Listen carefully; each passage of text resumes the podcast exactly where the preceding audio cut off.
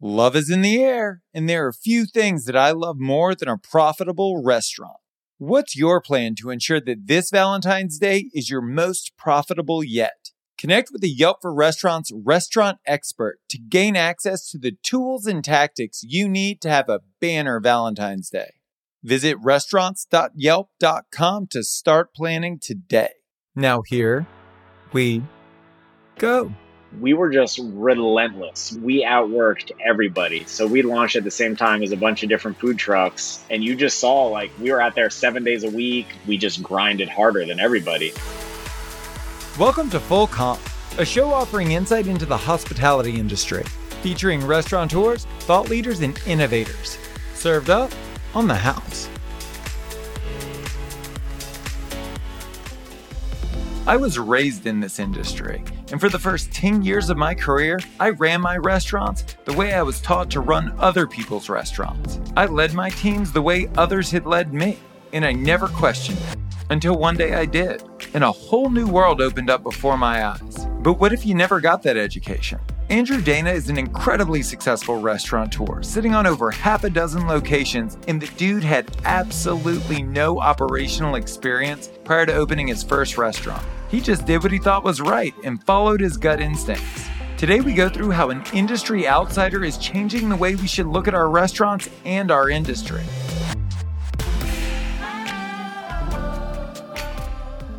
Yeah, before Timber, you know, I graduated college and was sort of just a rudderless ship. I sold windows door to door, which I think is maybe the worst job in America. Got kicked out of many houses. Then I applied to grad school mostly just because I thought it was a way to buy myself some more time. So I applied to the MBA program at Fordham simply because it was the only school still accepting applications in March when most schools have already closed their applications. Got in and was studying, I guess, business, but mostly I was just eating pizza and bagels in New York and living it up. And then I graduated and I knew then that I like wanted to open a pizza restaurant, but was too scared. So moved back to DC and worked for an education technology company as a traveling salesman, basically. So I was flying to Western New York and Ohio, and that shit was horrible. And so I knew I wanted to open a pizza restaurant. So I started looking at pizza locations. To pause you for a minute, Yeah. had you worked at a pizza restaurant prior to wanting to open one?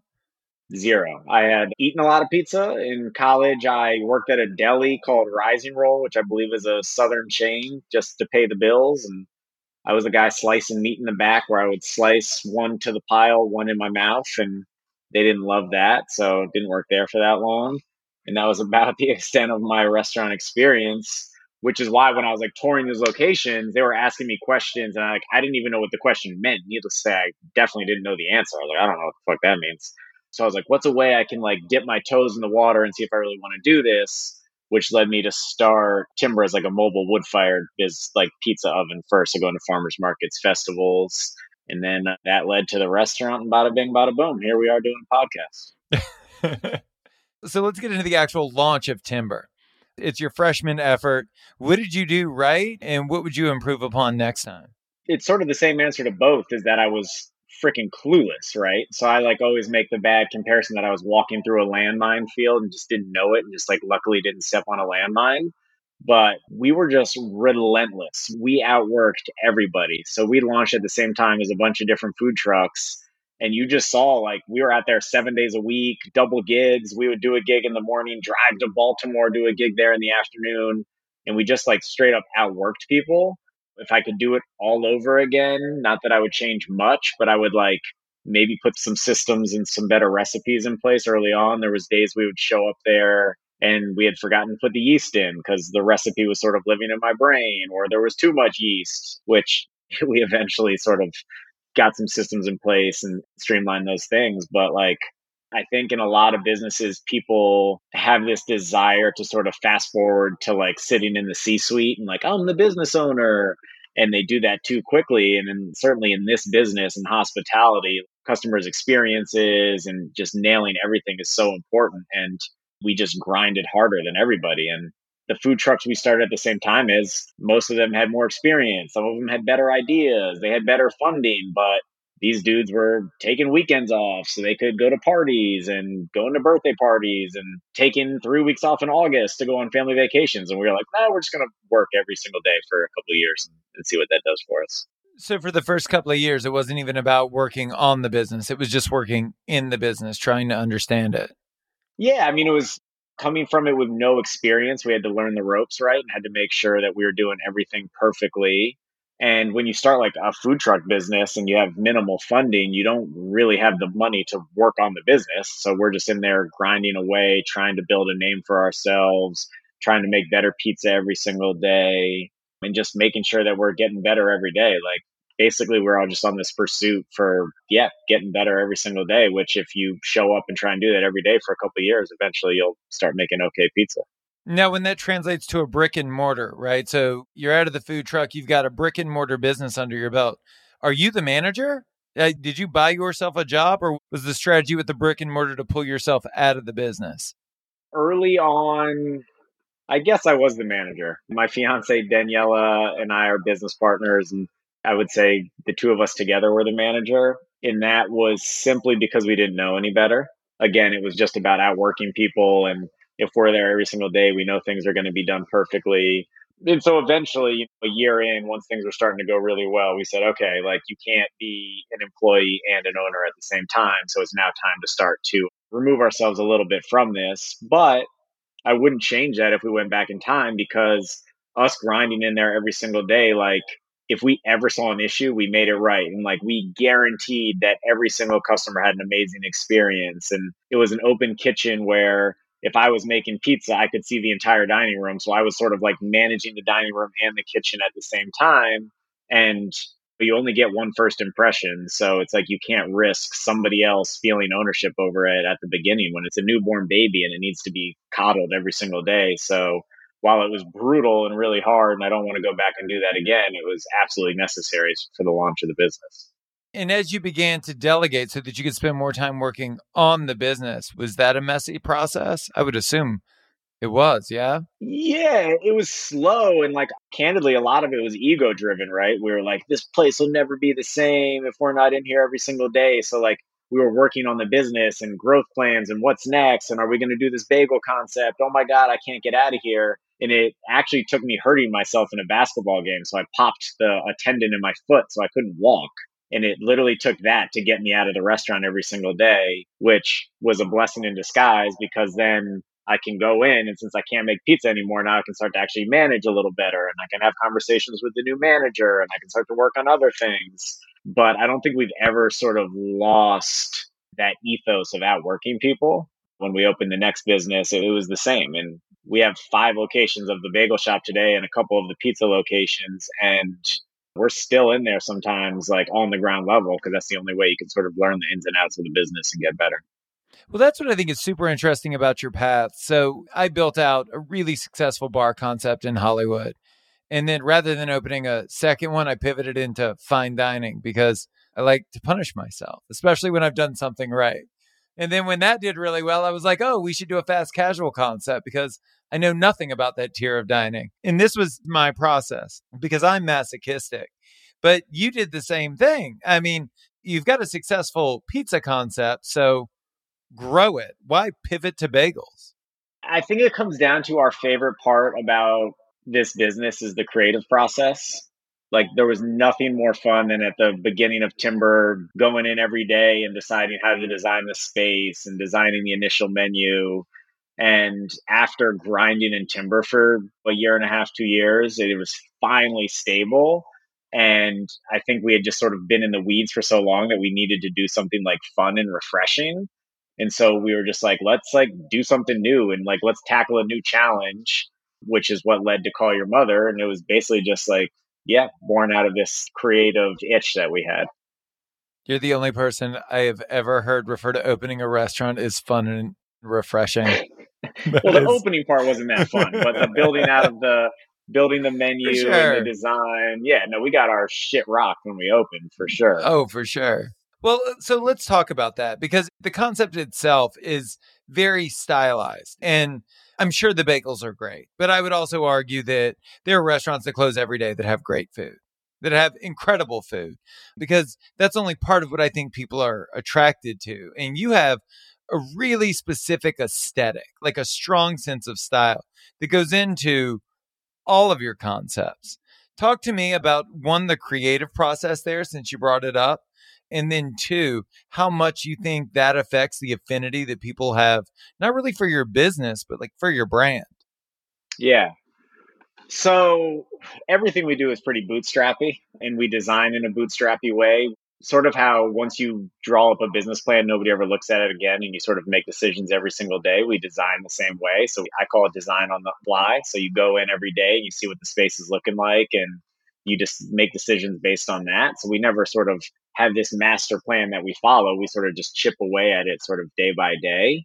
And then for the actual sort of design and aesthetic, it's funny for both restaurants. I just sort of like close my eyes and envision what I want it to be like and then we sort of back our way into that. So for timber, I knew I wanted it to feel like you were in the Adirondacks in the summer, and that was before we even had a name or anything. And then we sort of like figure out how to get there. And then same with Call Your Mother. You know, I was inspired by visiting my grandparents in Boca Raton, but then also eating bagels when I went to grad school in Brooklyn. And so I was like, how do we mend this Boca Brooklyn sort of connection? And then the most important thing is we just like to make shit that we like. That sort of bleeds through to the menu and the design. And we're not trying to sort of like chase a trend or make it look like another deli or another pizza shop. We just sort of like try and make shit that we like and thank God other people have similar taste to us and like what like what we like. If you're as obsessed with food as I am, then you're going to love this sponsor. What if I told you there's a credit card that's made for food lovers? Well, foodies, meet the US Bank Altitude Go Visa Signature Card. With this credit card, you'll get four times the points on restaurant deliveries, takeout orders, and dine in brunches, lunches, or dinners. Plus, Altitude Go gets you two times the points on groceries, yes, even delivery, streaming services, and gas station purchases. Apply to become an Altitude Go cardholder at usbank.com slash altitude go. The creditor and issuer of this card is U.S. Bank National Association, pursuant to a license from Visa USA Inc. Some restrictions may apply. I think all of us, especially in the creative process, when we're looking at whether it's digital assets or branding assets or the overall aesthetic of the restaurant, we always talk about like how we need to execute, what it needs to look like. But especially when you're over time and over budget, which has at least been the story for me every time I've built out a restaurant, you kind of lose that. What do we want it to feel like? What do we want that experience to be like? And that's really what creates the affinity, right? Like people can make bagels at their house. They can make a pizza at home. Trader Joe's has a decent crust. What I'm saying is, is they're going out for an experience. And so a huge part of that has to go into that initial design process. I also think a big thing that goes into the way people feel is like the cultural experience that the employees provide. Talk to me about company culture and what you guys have done. How did that play out conceptually through execution? Well, we came at it from two different ways, and that one is Daniela, my fiance and business partner, sort of went to culinary school and came up through kitchens. So she saw sort of how heinous the culture in a lot of kitchens are. And then I came at it just like totally from outside of the industry. So I was like, wait, why does it have to be like that? That just doesn't seem right. Like people should enjoy coming to work and we should treat everybody the same. So we just had that like original ethos. And then, sort of, our initial business plan that is, you have to have super happy employees for any of it to work, right? If your employees aren't 100% bought in, they're not going to give great service. And if they don't give great service, why are people going to want to come back? Because what you alluded to is you can get anything in the world delivered to your couch now, right? And with ghost kitchens and Amazon Fresh or Go, whatever the hell it's called, it's people can have anything at their fingertips just like that. So people want sort of this nose to tail experience, good food, incredible design, great service. And I truly believe that sort of like the spark to all of that is super happy employees. So you just can't cut any corners on anything there. You can't cut their pay, you can't cut their hours, you can't cut their benefits. It's just all an important piece of the puzzle that leads to a successful business. But what does that look like in practical application? Everyone listening is like, sure, bro, but how do you pay for that? Yeah. Well, you have to catch lightning in a bottle and have a really busy restaurant. So, which is what we've been very lucky to do two times. But I think they feed off of each other, right? Is we have so many employees who have been with us since day one at Timber. It's, we've been open for five years, and we have so many employees who have been with us since day one at Call Your Mother. It's been over three years, and I truly do think those sort of feed into each other. And I guess it's somewhat of a chicken or an egg question. Like, do you pay them and hope the business sort of can sustain that, which is what we've done, and we're lucky enough that it worked. But I think you can make it work as long as you have some sort of reasonable volume. It's just maybe you don't have as many employees and you have to be smarter with the way you hire. But the problem is the second you start to chip away at those things with the employees, the service goes down. So it's just like it all goes down at the same time. So I guess the answer is do the right thing. Hopefully these great employees lead to a successful business and say a couple prayers. So, do you see a world that exists where, especially in your locations, the people are able to order through kiosk or app or order at the table? How important is the team in the future expansion? Like, what is not the future of restaurants because it's just so friggin' broad? Like, what is the future of your restaurant? Do you look at this tech and say, I'm going to stick old school, or are you willing to evolve? Yeah, I mean, I think the answer lies somewhere in the middle. I don't envision a future where we have kiosks and order with barcodes at the table. We do have online ordering, so you can online order to come pick up. But my favorite part of going to a restaurant is talking to the people there and saying, "Hey, what's great? What's your favorite? Oh, can I make this like weird modification?" And we always say we're a restaurant, so you lose that at a kiosk and a table. And a lot of people have lots of questions and if you sort of chip away at that experience, then you've sort of lost what you are in your original ethos. So while we use technology to track ordering trends and to see what people are ordering a second time and what they're not ordering anymore so we can improve that product, I think we're in the hospitality industry to be hospitable and not to have people come and order on robots. And there's enough places doing that to sort of cut as many costs as possible. And I think we'd like to play the game to make it a incredible experience nose to tail. And I think you need that personal touch to do that. I want to talk about diversification of revenue streams, something super bland, but also really, really relevant, and something I think you've done really well in looking at if it rains in New York, it negatively affects business in one way, but picks up business in another way if you've done it right. And I think you've done it really right. Can you talk about all of your different revenue streams and how they work in conjunction? Yeah, so I think a lot of it stems from the fact that we were like, restaurants never work. Holy shit, how are we going to make this work? How are we going to pay our rent? We have to do as much stuff as possible. And so we do obviously restaurant, online ordering, we do some delivery. We've heavily focused on catering, which doesn't mean just office catering. So for Timber, we'll cater, we've built out a whole wedding catering team pre COVID, we did 48 weddings that year. And then we also do tons of farmers markets, which it's a way to get to pockets of the city that don't know about your restaurant. So it's this way to A, market your restaurant and your product and your catering while also making money.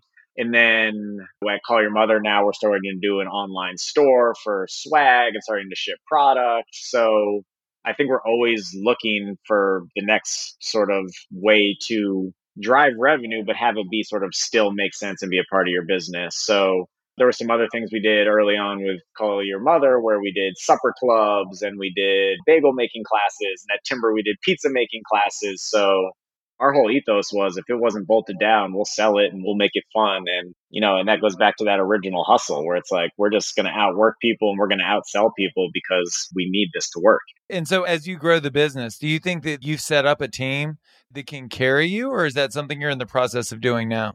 Both. Let's just talk about Call Your Mother. We have five Call Your Mother locations. We have an admin corporate team there of like 12 to 15 people which I would say is probably big for that level, but we're really trying to build a strong foundation to get ready to grow. I always say we're on a speeding bullet train and it's impossible to build a foundation when you're on a speeding bullet train. So let's get ahead of that.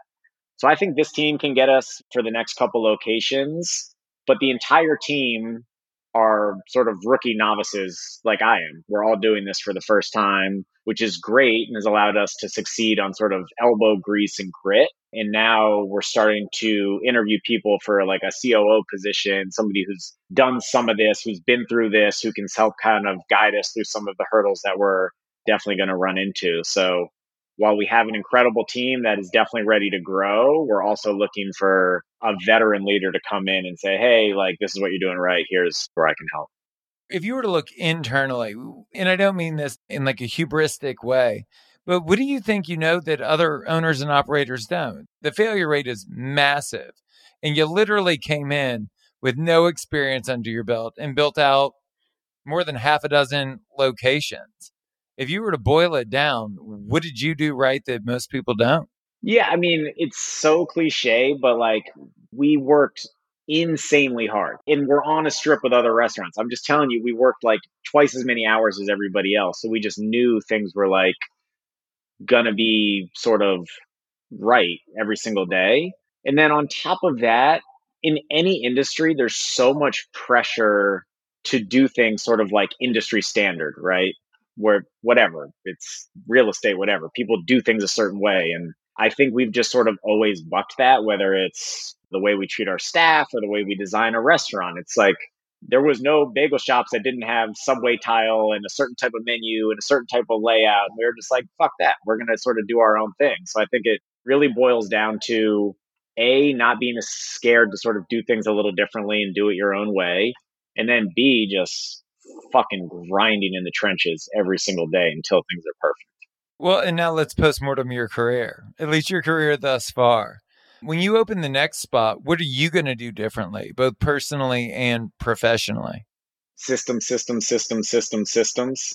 There was too much stuff early on that we tried that we left up for sort of human interpretation and we thought we had it nailed, right? Like one handful of cheese for the pizzas one handful is the same for everybody. Absolutely not. Your handful is different than my handful. So it's now we have everything pictured to death. And while like I wouldn't change anything because it's led to sort of where we are, which is great. I do think on the next one, I'd like a little more separation from work and personal life, which there just basically has been zero for the last five years. And maybe I don't have to skip all my friends' weddings if we put in the proper systems and hire the right staff. But that being said, I wouldn't change anything because it worked out. And it's like giving your newborn baby over to somebody else to raise it. It's like you got to raise that shit. Well, and let's talk about systems. So, high level, everyone listening is in agreement, right? Everyone could use more systems. Are you building them? Are you borrowing them? Or is it an amalgamation of the two? What are the resources that you've used to build out your systems? Yeah, I think people get like obsessed with new technologies and there's this new app that's going to solve everything and there's this next hire that's going to solve everything. And for the most part, we sort of overcomplicate things. So we've tried every sort of checklist app and all that. And like, you know what works the best is making a checklist in Excel and printing it out and laminating it and making sure the opening manager is making sure that everybody's using their checklists every day. And that's kind of it. And then I think where we also sort of lose steam a lot of time is we're like, hey, we made this checklist, we're good. I'm sure the staff is going to follow it forever. And I always say everywhere at our restaurants is things change 1% every single day. And if you just allow it to sort of exist, it's going to change 50% in 50 days, basically. So it comes down to creating very simple, very sort of tangible checklists or systems that people are actually going to use every day. And then it becomes about a relentless pursuit to make sure they're actually implemented every day because early on it was all about these technologies and it's going to solve everything. And then like nobody's fucking using them and a piece of paper that people can look at and hold just works just as well. So don't overcomplicate it. But i think you're getting to the root of and i think it's worth bringing up is accountability.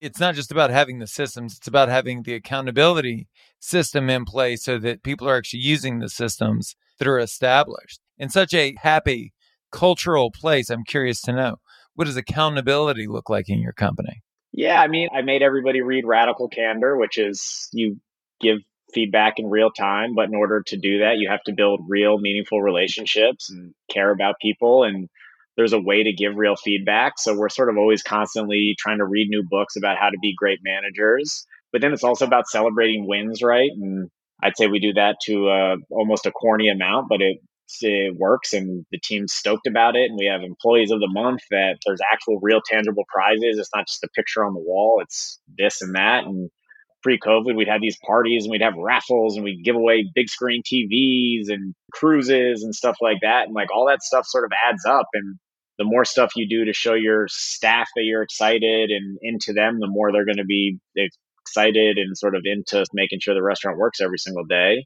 And then incentivizing your GMs with a great pay structure and or stock options goes a long way. People want to feel ownership in things and one thing we have not done, which I think a lot of business people would say we're silly for, is we have not hoarded our equity. We've much rather have a small piece of a bigger pie than hoard all the equity and not share it. So right now there's I think 10 or 12 employees that have stock options and we've saved a lot more for other high performing employees because ain't no fun unless your friends can get some. This is an industry podcast, and at the end of every episode, I like to give the guests an opportunity to speak directly to the audience. Do you have any advice or words of encouragement you'd like to offer?